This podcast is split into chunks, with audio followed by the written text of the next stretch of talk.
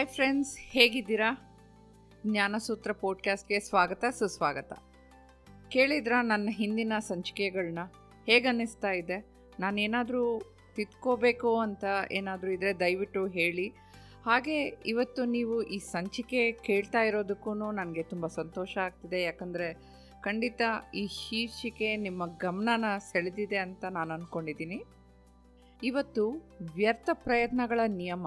ವಿಧಿ ನಿಬಂಧನೆ ಕಾರಣ. ಇದರಿಂದ ನಮಗೇನು ಪ್ರಯೋಜನಗಳು ಇದೆ ಅಂತ ತಿಳ್ಕೊಳ್ಳೋಣ. ಹಾಗಾದರೆ ಏನು ಡಿಸ್ಟರ್ಬೆನ್ಸ್ ಇಲ್ಲದೆ ಈ ವ್ಯರ್ಥ ಪ್ರಯತ್ನಗಳ ನಿಯಮ, ವಿಧಿ ನಿಬಂಧನೆ ಕಾರಣದ ನಿಗೂಢ ರಹಸ್ಯನ ತಿಳ್ಕೊಳ್ಳೋಣ ಬನ್ನಿ ಸ್ನೇಹಿತರೆ. ಮೊದಲಿಗೆ ಈ ಮೂರು ಪ್ರಶ್ನೆ ನಿಮಗೆ. ನಿಮ್ಮಷ್ಟಿಗೆ ನೀವೇ ಯೋಚನೆ ಮಾಡಿ ಉತ್ತರ ಕೊಟ್ಕೊಳ್ಳಿ. ಮೊದಲನೆಯದಾಗಿ ಸೋಲು ಸಂಭವಿಸಿದಾಗ ನಿಮ್ಗೇನು ಅನ್ನಿಸುತ್ತೆ ಅಂತ. ಎರಡನೆಯದು ಸೋಲು ಅನ್ನೋದು ಯಶಸ್ಸಿಗೆ ದಾರಿ ಅಂತ ನೀವು ನಂಬ್ತೀರಾ? ಕಡೆಯದಾಗಿ ಮೂರನೇ ಪ್ರಶ್ನೆ, ಈ ಸೋಲು ಗೆಲುವು ಶಾಶ್ವತ ಕೂಡ ಅಲ್ಲ ಅನ್ನೋದನ್ನು ನೀವು ಒಪ್ತೀರಾ? ಅದು ವೃತ್ತಿಪರವಾಗಿರ್ಬೋದು ಅಥವಾ ವೈಯಕ್ತಿಕವಾಗಿರ್ಬೋದು ವೈಫಲ್ಯವು ಅತ್ಯುತ್ತಮ ಪಾಠ ಕಲಿಸುತ್ತೆ ನಮಗೆ ಅಂತ ನಾನು ಅರ್ಥ ಮಾಡ್ಕೊಂಡಿದ್ದೀನಿ. ಯಾಕಂದರೆ ಅದು ನಮ್ಮ ಏಳಿಗೆಗೆ ಅಥವಾ ನಮ್ಮ ಗುರಿಗಳನ್ನ ಪಡೆಯೋದಕ್ಕೆ ಹಲವು ಪರ್ಯಾಯ ಮಾರ್ಗಗಳನ್ನ ಅದು ತಿಳಿಸ್ಕೊಡುತ್ತೆ. ನಾವು ಸೋತಾಗಲೇ ನಮ್ಗೆ ಗೊತ್ತಾಗೋದು ಬೇರೆ ಏನು ಮಾಡ್ಬೋದು ಅಂತ. ನಮಗೆ ತುಂಬ ಅವಕಾಶಗಳು ಕೂಡ ನೀಡುತ್ತೆ ಅದು. ಹೆಚ್ಚು ಮುಖ್ಯವಾದ ವಿಷಯ ಏನಂದರೆ, ಸೋತಾಗ ಕಲಿತ ಪಾಠಗಳಿರುತ್ತೆ ನೋಡಿ. ಅದು ನಮಗೆ ಒಳ್ಳೆ ಸೂಕ್ಷ್ಮ ದೃಷ್ಟಿ ಕೊಡುತ್ತೆ ಮತ್ತು ನಮ್ಮ ಮನಸ್ಥಿತಿ ಕೂಡ ಒಂದು ನಿರ್ದಿಷ್ಟ ಮಾರ್ಗದಲ್ಲಿ ನಡಿಬೇಕು ಅನ್ನೋ ಒಂದು ಪ್ರೇರಣೆ ಕೂಡ ಕೊಡುತ್ತೆ. ಎಷ್ಟು ಒಳ್ಳೆಯ ವಿಷಯ ಅಲ್ವಾ ಸ್ನೇಹಿತರೆ ಈ ಥರ ಪ್ರೇರಣೆ ಸಿಗೋದು? ಇದೇನಿದು ಜ್ಯೋತಿ? ಸೋಲು ಅನ್ನೋದು ಒಳ್ಳೆಯ ವಿಷಯನೇ ಅಲ್ಲ. ಅದನ್ನು ಯಾಕೆ ನಾವೀಗ ಈ ಇಷ್ಟು ಸುಂದರವಾಗಿ ಚಿತ್ರಿಸಬೇಕು ಅಂತ ನೀವು ನನ್ನ ಕೇಳ್ಬೋದು. ನೀವು ವಿಫಲವಾದಾಗಲೇ ಅದು ನೋವಿನಿಂದ ಕೂಡಿರುತ್ತೆ ಅಂದ್ಕೊಳ್ತೀನಿ. ಒಪ್ಕೊಳ್ಳೋಣ ಅದು. ನನ್ನ ಒಂದು ವಿನಂತಿ ಏನಂದರೆ, ನೀವು ವಿಫಲವಾದಾಗಲೆಲ್ಲ ನಿಮ್ಮ ಮನಸ್ಥಿತಿ ಹೇಗಿದೆ? ಮತ್ತು ಅದನ್ನು ಹೇಗೆ ಬದಲಾಯಿಸೋದಕ್ಕೆ ಈ ಎರಡು ಸರಳ ಪ್ರಶ್ನೆಗಳನ್ನ ಒಂದು ಕ್ಷಣ ಶಾಂತತೆಯಿಂದ ಬೇಜಾರು ಮಾಡಿಕೊಳ್ಳದೆ ನೆಮ್ಮದಿಯಾಗಿ ನೀವೇ ಪ್ರಶ್ನಿಸ್ಕೊಳ್ಳಿ. ಸೋತ್ರೆ ಏನೀಗ ಅಂತ ಮೊದಲ ಪ್ರಶ್ನೆ. ಮತ್ತು ಮುಂದೆ ಏನು ಅನ್ನೋದು? ಎರಡನೇ ಪ್ರಶ್ನೆ. ಕೇಳಿಕೊಂಡು ಅದಕ್ಕೆ ಉತ್ತರ ನೀವೇ ಹುಡುಕಬೇಕು. ಯಾಕಂದರೆ ಆ ಉತ್ತರ ಬೇರೆಯವ್ರಿಗೆ ಕೊಡೋಕ್ಕೆ ಸಾಧ್ಯ ಇಲ್ಲ. ಸೊ ಸಿಂಪಲ್ಲಾಗಿರೋ ಎರಡು ಪ್ರಶ್ನೆ ಸ್ನೇಹಿತರೆ, ಸೋತ್ರೆ ಏನೀಗ, ಮುಂದೆ ಏನು? ಒಂದೊಂದು ಸಾರಿ ಈ ಸೋಲು ವೈಫಲ್ಯಗಳು ಒಳ್ಳೆಯದು. ಯಾಕಂದರೆ ನೀವು ನಿಮ್ಮ ತಪ್ಪು ಮಾರ್ಗನ ಅನುಸರಿಸ್ತಿದ್ದೀರಾ ಅಂತ ಅದು ಎಚ್ಚರಿಸುತ್ತೆ ನಿಮಗೆ. ಮತ್ತು ನಿಮ್ಮ ಕಾರ್ಯವಿಧಾನದಲ್ಲಿ ಏನಾದರೂ ತಪ್ಪಿದೆಯಾ? ಮತ್ತು ಯಾವ್ದು ಸರಿ ಅಂತ ಆವಾಗಲೇ ನಿಮಗೆ ತಿಳಿಯೋದಕ್ಕೆ ಸಾಧ್ಯ. ಅಲ್ವಾ ಸ್ನೇಹಿತರೆ? ಬಹುಶಃ ವೈಫಲ್ಯಗಳಿಂದನೇ ಕಲಿಯೋದು ಉತ್ತಮ ಮಾರ್ಗ ಅಂತ ನಾನು ಅಂದ್ಕೊಂಡಿದ್ದೀನಿ ಯಾಕಂದರೆ ನಮ್ಮ ಗ್ರಹಿಕೆ, ದೃಷ್ಟಿಕೋನಗಳು ಇನ್ನು ವಿಸ್ತಾರ ಆಗುತ್ತೆ ಈ ಅನುಭವಗಳಿಂದ. ಸರಿ, ಯಾಕೆ ನಾವು ವೈಫಲ್ಯದ ಬಗ್ಗೆ ಇಷ್ಟೊಂದು ಚರ್ಚಿಸುತ್ತಿದ್ದೀವಿ ಅಂತ ನಿಮಗೆ ಆಶ್ಚರ್ಯ ಕೂಡ ಆಗ್ತಿರ್ಬೋದು. ಯಾಕಂದರೆ ನೀವು ವ್ಯರ್ಥ ಪ್ರಯತ್ನಗಳ ನಿಯಮ ಎಂಬ ವಿಷಯದ ಬಗ್ಗೆ ಕೆಲವರು ಕೇಳಿರ್ತೀರಾ ಅಂದ್ಕೊಂಡಿರ್ತೀನಿ ಕೆಲವರು ಕೇಳ್ದೇನೂ ಇರಬಹುದು ಮತ್ತು ಈ ಮಾಹಿತಿ ತುಂಬ ವರ್ಷಗಳಿಂದ ಕೂಡ ಸಾಮಾಜಿಕ ಮಾಧ್ಯಮದಲ್ಲಿ ತುಂಬ ಚರ್ಚೆ ಮಾಡಿದ್ದಾರೆ ಸ್ನೇಹಿತರೆ.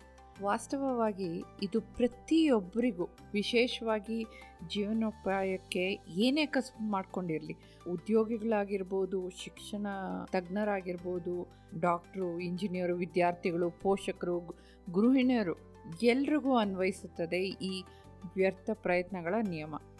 ಆದ್ದರಿಂದ ಈ ವಿಶ್ವವ್ಯಾಪಿ ಕಾನೂನಿನ ಜ್ಞಾನನ ನಾವು ಸಾಮಾನ್ಯವಾಗಿ ಅರ್ಥ ಮಾಡ್ಕೊಳ್ಬೇಕು. ಈ ವ್ಯರ್ಥ ಪ್ರಯತ್ನಗಳ ನಿಯಮ ಅಂದ್ರೇನು? ವಿಶ್ವದಲ್ಲಿರುವ ಪ್ರತಿಯೊಬ್ಬರಿಗೂ ಮತ್ತು ಎಲ್ಲನ, ಎಲ್ಲನೂ ನಿಯಂತ್ರಿಸುವಂಥ ತತ್ವಗಳು ಇದು. ಸೊ ಸ್ವಲ್ಪ ಗಮನ ಕೊಟ್ಟು ಈ ವಿಷಯಗಳನ್ನ ಕೇಳಿ ಅರ್ಥ ಮಾಡಿಕೊಂಡು ನಿಮ್ಮ ಜೀವನದಲ್ಲಿ ಪಾಲಿಸೋದಕ್ಕೆ ಪ್ರಯತ್ನ ಮಾಡಿ. ನಿಮ್ಗೆ ನಿಮ್ಗೆ ಗೊತ್ತಿದ್ದ ಹಾಗೆ ಕಾಡಿನ ರಾಜ, ಅಂದರೆ ಸಿಂಹ, ಬೇಟೆ ಆಡೋವಾಗೆಲ್ಲ ಅವರು ಪ್ರಯತ್ನಗಳಲ್ಲಿ ಕಾಲು ಭಾಗದಷ್ಟು ಮಾತ್ರ ಅವರು ಗೆಲ್ತಾ ಇದ್ದಾರೆ, ಯಶಸ್ವಿ ಆಗ್ತಿದ್ದಾರಂತೆ ಅಂದರೆ ಸಿಂಹ ಮುಕ್ಕಾಲು ಭಾಗದ ಪ್ರಯತ್ನಗಳಲ್ಲಿ ಬೇಟೆ ಆಡುವಾಗ ವಿಫಲರಾಗ್ತಿದ್ದಾರಂತೆ. ಮತ್ತು ಈ ಸಣ್ಣ ಪ್ರಮಾಣದಲ್ಲಿ ಗೆಲ್ತಿದ್ರು ಸಿಂಹ ತನ್ನ ಅನ್ವೇಷಣೆ ಏನಾದರೂ ಬಿಡ್ತಾ ಇದೆಯಾ ಅಥವಾ ಹತಾಶರಾಗಿ ಮುಂದೆ ಬೇಟೆ ಮಾಡೋದಿಲ್ಲ ಅಂತ ಏನಾದರೂ ಹಾಗೆ ಕುಳಿತುಕೊಳ್ತಾ ಇದೆಯಾ ಖಂಡಿತ ಇಲ್ಲ, ಅಲ್ವಾ ಸ್ನೇಹಿತರೆ?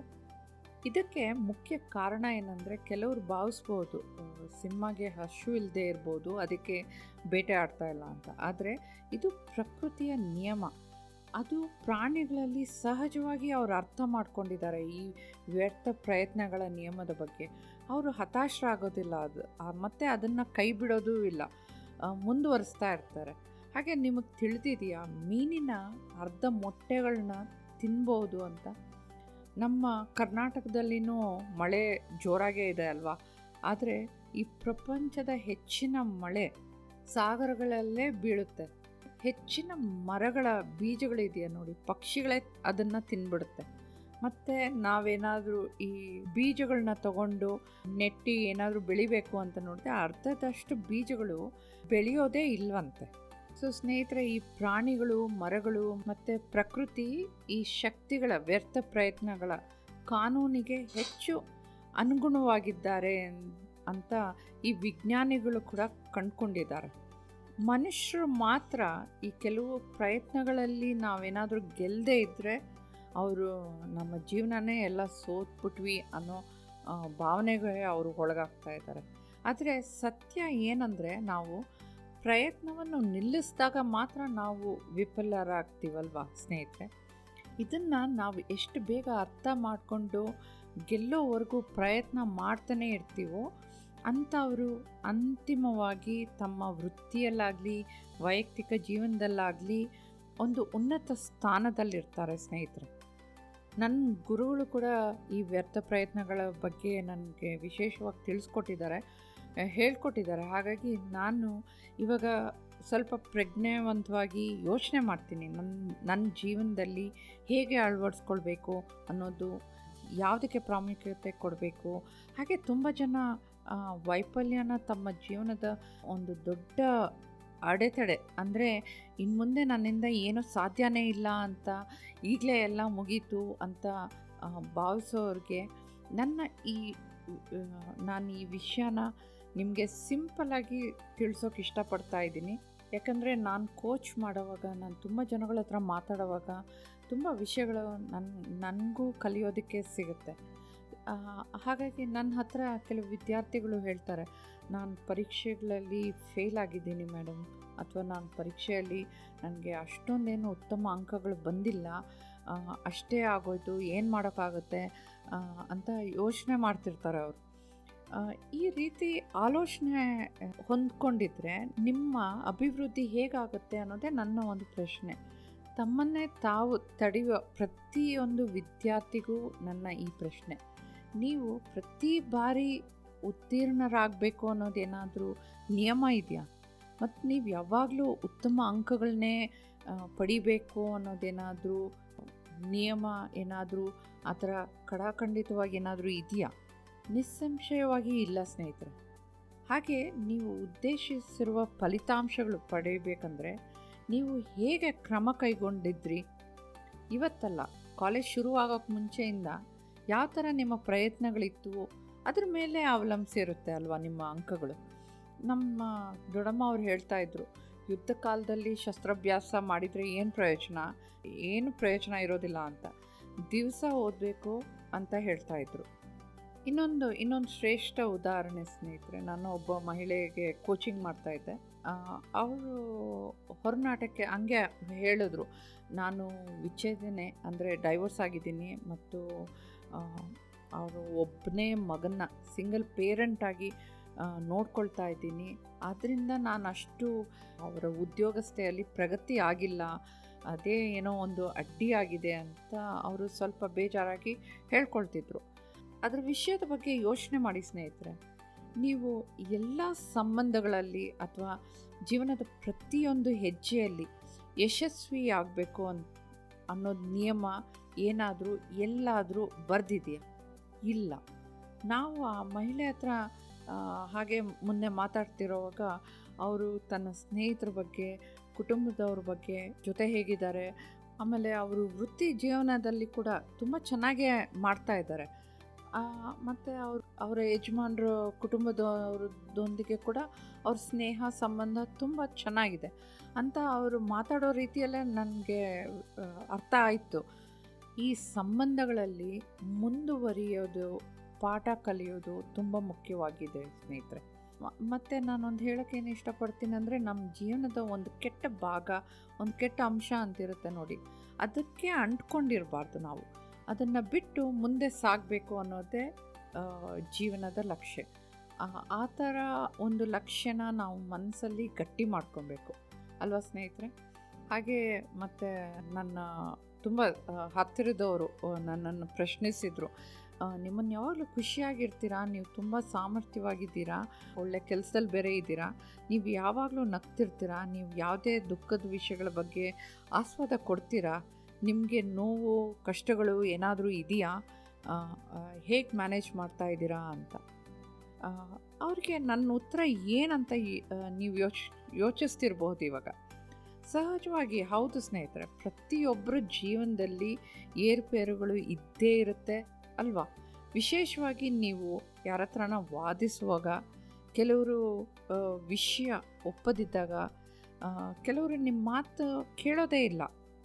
ಆಗಲೂ ನಿಮಗೆ ಮನಸ್ಸಿಗೆ ಬೇಜಾರಾಗುತ್ತೆ. ಕೆಲವರ ನಡವಳಿಕೆಗಳೊಂದಿಗೆ ಸರಿಯಿಲ್ಲ ಅನ್ನಿಸಿದಾಗ ಅನ್ನಿಸ್ದಾಗ, ಕೆಲವರ ಮಾತು ಕೂಡ ಬೇಜಾರಾದಾಗ ನಾನು ಒಂದೊಂದು ಸಲ ಈ ವಾದಕ್ಕೆ ಯಾಕೆ ಬಂದೆ ಅಂತ ನನಗೆ ಒಂದೊಂದು ಸಾರಿ ಆಶ್ಚರ್ಯ ಆಗುತ್ತೆ. ಕೆಲವೊಮ್ಮೆ ನಾನು ಹೇಳ್ತೀನಿ, ನಾನು ತಲೆನೇ ಕೆಡ್ಸ್ಕೊಳಕ್ಕೆ ಹೋಗೋದಿಲ್ಲ. ಆಗಿದ್ದಾಗಲಿ ಅಂತ ಮುಂದೆ ಹೋಗೋದನ್ನು ನೋಡ್ತಾ ಇರ್ತೀನಿ ಅಷ್ಟೇ. ಸೊ, ಸ್ನೇಹಿತರೆ, ನೀವೇ ಹೇಳಿ, ಎಲ್ಲ ಸಮಯದಲ್ಲೂ ನಮಗೆ ಆತ್ಮವಿಶ್ವಾಸ ಇರಬೇಕು ಅನ್ನೋದು ಏನಾದರೂ, ರೂಲ್ಸ್ ಏನಾದರೂ ಇದೆಯಾ? ಎಲ್ಲ ನೀವು ಅಂದ್ಕೊಂಡಿದ್ದಂಗೆ ಆಗುತ್ತೆ ಅಂತ ಅಂದ್ಕೊಳ್ಳೋದಕ್ಕೆ ಆಗುತ್ತಾ? ಇದು ಸಾಧ್ಯ ಇದೆಯಾ? ಇದರ ಉತ್ತರ ಖಂಡಿತ ಇಲ್ಲ, ಸ್ನೇಹಿತರೆ. ಅದು ಎಲ್ಲ ಪರಿಸ್ಥಿತಿನ ಅವಲಂಬಿಸಿರುತ್ತೆ ಅಂತ ನೀವು ತಿಳಿದಿರಬೇಕು. ಮತ್ತು ನೀವು ತಪ್ಪು ಮಾಡಿದ್ರ ಅಥವಾ ಏನೋ ಗೊಂದಲಕ್ಕೊಳಗಾಗಿದ್ದರೆ ಕೆಲವೊಮ್ಮೆ ಆ ಕಣ್ಣೀರು ಕೂಡ ಬರುತ್ತೆ. ಮನಸ್ಸಿಗೆ ನೋವಾಯಿತು, ಯಾರೋ ಬೇಜಾರು ಮಾಡಿಸಿದ್ರು. ಹೌದು, ಎಲ್ಲರಿಗೂ ಈ ಭಾವನೆಗಳನ್ನ ಕೂಡ ತೋರಿಸ್ಕೊಳ್ಳೋದು ತುಂಬ ಅಗತ್ಯ, ಸ್ನೇಹಿತರೆ. ಮತ್ತು ನನ್ನ ಮಾರ್ಗದರ್ಶಕರೊಬ್ಬರು ಅಳೋದು ನಿಮ್ಮ ಭಾವನೆಗಳನ್ನ ವ್ಯಕ್ತಪಡಿಸೋದು ಒಳ್ಳೆಯದೆ ಅಂತ ಹೇಳಿದರು. ಸೊ ಅಳೋದು ಏನು ತಪ್ಪೇನಿಲ್ಲ. ಗಂಡು ಮಕ್ಕಳು ಕೂಡ ಅಳೋದನ್ನು ನೋಡಿದ್ದೀನಿ ನಾನು, ಆಯಿತಾ? ಯಾಕಂದರೆ ಅದು ನಿಮ್ಮ ಮನಸ್ಸು ಹಗುರ ಮಾಡುತ್ತೆ. ಭಾವನೆಗಳನ್ನ ವ್ಯಕ್ತಪಡಿಸಿದವಾಗಲೇ ನಿಮಗೆ ಖುಷಿ ಕೊಡುತ್ತೆ. ಎಲ್ಲರಿಗೂ ಈ ಅನುಭವ ಆಗೇ ಇರುತ್ತೆ ಅಂದ್ಕೊಂಡಿರ್ತೀನಿ ಸೊ ನಾವು ನಮ್ಮ ತಪ್ಪುಗಳು ಅಥವಾ ವೈಫಲ್ಯದಿಂದ ನಾವು ಬುದ್ಧಿ ಕಲಿತು ಮುಂದುವರಿಬೇಕು ಮತ್ತು ಜೀವನ ಪರಿಪೂರ್ಣ ಮತ್ತು ಉತ್ತಮ ರೀತಿಯಲ್ಲಿರಬೇಕು ಅನ್ನೋದು ನಮ್ಮೆಲ್ಲರದ್ದು ಒಂದು ದಟ್ಟವಾದ ಅಪೇಕ್ಷೆ ಆಗ್ಬಿಟ್ಟಿದೆ ಇವಾಗ. ಅದು ನಮ್ಮ ಈ ಯೋಚನೆಯೇ ನಮ್ಮ ದೊಡ್ಡ ಅತೃಪ್ತಿಗೆ ಕಾರಣ ಸ್ನೇಹಿತರೆ. ಅದಕ್ಕೆ ನಾನು ಈ ಸಂಚಿಕೆ ಮಾಡಿರೋದು ನಾವು ಪ್ರಕೃತಿಯ ಅಶಾಶ್ವತೆಯ ನಿಯಮವನ್ನು ಕೂಡ ನಾವು ಅರ್ಥ ಮಾಡ್ಕೊಳ್ಬೇಕು. ನಾನು ಅನೇಕ ಜನರಿಗೆ ಬೋಧನೆ ಮಾಡ್ತಿರ್ತೀನಲ್ವ, ಆದರೆ ಅವ್ರಿಗೆ ಹೇಳ್ತೀನಿ ಪ್ರತಿ ಮುಂಜಾನೆ ನಂತರ ಕತ್ಲೆ ರಾತ್ರಿ ಆಗಲೇಬೇಕು ಅಲ್ವಾ? ಮತ್ತು ಆ ರಾತ್ರಿ ಕೂಡ ಒಳ್ಳೆಯದೇ ಯಾಕಂದರೆ ನೀವು ಒಳ್ಳೆ ನಿದ್ರೆ ಮಾಡೋಕ್ಕೆ ಸಾಧ್ಯ ಆಗುತ್ತೆ, ನಿಮ್ಮ ದೇಹಕ್ಕೆ ಚೆನ್ನಾಗಿ ವಿಶ್ರಾಂತಿ ಸಿಗುತ್ತೆ. ಹಾಗೆ ನೀವು ಹುಣ್ಣಿಮೆಯನ್ನೇನಾದರೂ ನೋಡಬೇಕು ಅಂತ ಬಯಸಿದ್ರೆ ಅದು ಅಮಾವಾಸ್ಯೆ ಆದಮೇಲೆ ಅದು ಬರೋಕ್ಕೆ ಸಾಧ್ಯ ಅಲ್ವಾ? ನೀವು ಈ ಬೇಸಿಗೆಯಲ್ಲಿ ಏನಾದರೂ ಮಳೆ ಬಿಲ್ಲನ್ನ ನೋಡಬೇಕು ಅಂತ ಇಷ್ಟಪಟ್ಟರೆ ಅದು ಸಾಧ್ಯನಾ? ಖಂಡಿತ ಇಲ್ಲ. ಮಳೆ ಬೀಳು ನೋಡಬೇಕು ಅಂದರೆ ನೀವು ಮಳೆ ಬೀಳಬೇಕು, ಹಾಗೆ ಸೂರ್ಯನ ಬೆಳಕು ಕೂಡ ಬೀಳೋವರೆಗೂ ನೀವು ಕಾಯಲೇಬೇಕು. ಅದು ಪ್ರಕೃತಿ ನಿಯಮ. ಯಾಕೆ ಇಷ್ಟೆಲ್ಲ ಹೇಳ್ತಾ ಇದ್ದೀನಿ ಅಂದರೆ ಸ್ನೇಹಿತರೆ, ಪ್ರಕೃತಿಯ ಈ ಅಪೂರ್ಣತೆಯ ಪರಿಪೂರ್ಣತೆ ಇದೆ ಅನ್ನೋದನ್ನು ನೀವು ಎಷ್ಟು ಬೇಗ ಅರ್ಥ ಮಾಡ್ಕೊಳ್ತೀರೋ ಅಷ್ಟು ಒಳ್ಳೆಯದು. ನಿಮ್ಮ ಸೋಲು ಅಥವಾ ನಿಮ್ಮ ವೈಫಲ್ಯಗಳನ್ನ ನಿಮ್ಮ ಮನಸ್ಸಿಗೆ ತಗೊಂಡು ದೊಡ್ಡ ಬಂಡೆನೇ ನಿಮ್ಮ ಮೇಲೆ ಬಿದ್ದಂತೆ ನಿಮ್ಮ ಹೃದಯನ, ನಿಮ್ಮ ಮನಸ್ಸಿಗೆ ಬೇಜಾರು ಮಾಡಿಸ್ಕೊಂಡು, ನಿಮ್ಮ ಸುತ್ತಮುತ್ತಲಿರೋ ಜನರಿಗೂ ಬೇಜಾರು ಮಾಡಿಸ್ಕೊಂಡು ಇಡೀ ಜೀವನವನ್ನು ಅಸ್ತವ್ಯಸ್ತ ಮಾಡ್ಕೊಳ್ಳೋದು ಬೇಡ ಅಂತ. ಅಂದರೆ ಇದು ನೀವು ಹಾದು ಹೋಗಬೇಕಾದ ಒಂದು ಕಾಲಚಕ್ರ ಅಂತ ನೀವು ತಿಳ್ಕೊಂಡ್ರೆ ಸಾಕು. ಮತ್ತು ಅದು ನಿಮ್ಮ ಜೀವನದ ಒಂದು ಭಾಗವಾಗಿರುತ್ತೆ ಅದು ಅಷ್ಟೇ. ಅಂತ ನೀವು ಅದನ್ನು ನಂಬಬೇಕು. ಹಾಗೆ ಎಷ್ಟು ಬೇಗ ಈ ವಿಷಯದ ಬಗ್ಗೆ ಎಚ್ಚೆತ್ಕೊಳ್ತಿರೋ, ಜಾಗೃತರಾಗ್ತಿರೋ ಮತ್ತು ಬೇಗ ಈ ವಿಷಯಗಳ ಬಗ್ಗೆ ನೀವು ನಿರ್ಧಾರ ಮಾಡಿಕೊಂಡು ಮುಂದೆ ಸಾಕ್ತಿರೋ ಒಳ್ಳೆಯದಾಗುತ್ತೆ ಸ್ನೇಹಿತರೆ. ಆಮೇಲೆ ಇನ್ನೊಂದು ವಿಷಯ ಏನಂದರೆ ಯಾರು ನಿಮಗೆ, ನಿಮ್ಮ ಮನಸ್ಸಿಗೆ ನೀವು ಬೇಜಾರು ಮಾಡ್ಕೊಂಡಿರೋದು, ನೀವು ಸೋತಿರೋದು ನಿಮ್ಗೆ ಯಾರೂ ಸಹಾಯ ಮಾಡೋಕ್ಕಾಗಲ್ಲ. ನಿಮ್ಮಷ್ಟಿಗೆ ನೀವೇ ಸಹಾಯ ಮಾಡ್ಕೊಬೇಕು. ಪ್ರಕೃತಿಯನ್ನು ನಂಬಬೇಕು. ಯಾಕಂದರೆ ವೈಫಲ್ಯಗಳು ಸಹ ಶಾಶ್ವತವಾಗಿರೋಕ್ಕೆ ಸಾಧ್ಯ ಇಲ್ಲ. ಅಂತ ನೀವು ಎಷ್ಟು ಬೇಗ ತಿಳ್ಕೊಳ್ತೀರೋ ಅಷ್ಟು ಒಳ್ಳೆಯದು ಸ್ನೇಹಿತರೆ. ಹಾಗೆ ನಾನು ನೂರಕ್ಕೆ ನೂರರಷ್ಟು ಒಪ್ತೀನಿ, ಈ ಭಾವನೆ, ಸೋಲು ಅಥವಾ ನಿರಾಕರಣೆ ಭಯ ಇನ್ನೂ ನಮ್ಮ ಮನಸ್ಸಿನಲ್ಲಿ ಖಂಡಿತ ಕಾಡುತ್ತೆ ಅದು. ಯಾಕಂದರೆ ನಾವು ಆ ಥರ ಜೀವನ ಶೈಲಿಯಲ್ಲಿ ಬೆಳೆದಿದ್ದೀವಿ. ಸ್ವಲ್ಪ ನಿಮ್ಮ ಜೀವನದ, ಪ್ರಯಾಣದ ಅನುಭವಗಳನ್ನ ನೋಡಿ ನೀವು ಹುಟ್ಟಿದಾಗಿಂದ, ಅಂದರೆ ತಾಯಿ ಜನ್ಮ ನೀಡ್ತಾ ಇರೋದಿರ್ಬೋದು ನೀವು ಬೆಳೆಯುವಾಗ ಅಂಬೆಗಾಲಿಡ್ತಾ ಇರ್ಬೋದು, ಶಾಲೆಗೆ ಸೇರ್ಕೊಂಡಿರೋವಾಗಿರ್ಬೋದು, ಶಾಲೆಯಲ್ಲಿ ನಿಮಗೆ ಪ್ರವೇಶ ಸಿಕ್ಕಿರ್ಬೋದು, ಅಥವಾ ನಿಮ್ಮ ನೀವು ಹತ್ತನೇ ಕ್ಲಾಸ್ ಪರೀಕ್ಷೆ ಬರಿತಾ ಇರ್ಬೋದು, ಮೊದಲ ಉದ್ಯೋಗ ಸೇರಿದಾಗ ಮತ್ತು ಹೊಸ ಸಂಬಂಧಗಳನ್ನ ನೀವು ಮಾಡಿಕೊಂಡಾಗ, ಪ್ರತಿಯೊಂದು ಸಂದರ್ಭದಲ್ಲೂ ಭಯ ಇದ್ದೇ ಇರುತ್ತೆ ಅಲ್ವಾ? ಸೊ ಅದರಿಂದ ನೀವು ಈ ವಿಷಯದ ಬಗ್ಗೆ ಪ್ರಜ್ಞಾಪೂರ್ವಕವಾಗಿದ್ದು, ಈ ಜೀವನ ಚಕ್ರ ಅಂತ ತಿಳಿದಿರಬೇಕು ಮತ್ತು ವೈಫಲ್ಯ ಅಥವಾ ನಿರಾಕರಣೆ ಭಯವನ್ನು ನೀವು ಎದುರಿಸಲೇಬೇ, ಎದುರಿಸೋದಕ್ಕೆ ಸಿದ್ಧವಾಗಿರಬೇಕು. ಅದರಿಂದ ತಪ್ಪಿಸ್ಕೊಳ್ಳೋದಕ್ಕೂ ಸಾಧ್ಯ ಇಲ್ಲ ಅಂತ ನೀವು ಅರ್ಥಕೊಳ್ಬೇಕು ಜಲ್ದಿ. ಅಂದ ಹಾಗೆ ಸ್ವಲ್ಪ ಯೋಚನೆ ಮಾಡಿ, ನಿಮ್ಮ ಯಶಸ್ಸು ಅಥವಾ ನಿಮ್ಮ ಸಾಧನೆಗಳನ್ನ ಹೋಲಿಸಿದರೆ ಯಾವಾಗಲೂ ಹೆಚ್ಚಿನ ನಿರಾಕರಣೆಗಳೇ ಇರುತ್ತೆ, ಅಲ್ವಾ? ಹಾಗಂತ ನೀವು ನಿಮ್ಮ ಸ್ವಂತ ಸಾಮರ್ಥ್ಯದ ಬಗ್ಗೆ ಅನುಮಾನ ಪಡಬಾರ್ದು. ಅಂದ ಹಾಗೆ ಯೋಚನೆ ಮಾಡಿ ಸ್ನೇಹಿತರೆ, ನಮ್ಮ ಯಶಸ್ಸು ಮತ್ತು ಸಾಧನೆಗಳಿಗೆ ಹೋಲಿಸಿದ್ರೆ ಯಾವಾಗಲೂ ನಮಗೆ ಹೆಚ್ಚಿನ ನಿರಾಕರಣೆಗಳೇ ಇರುತ್ತವೆ ಅಲ್ವಾ? ಸ್ವಲ್ಪ ಗಮನ ಕೊಡಿ.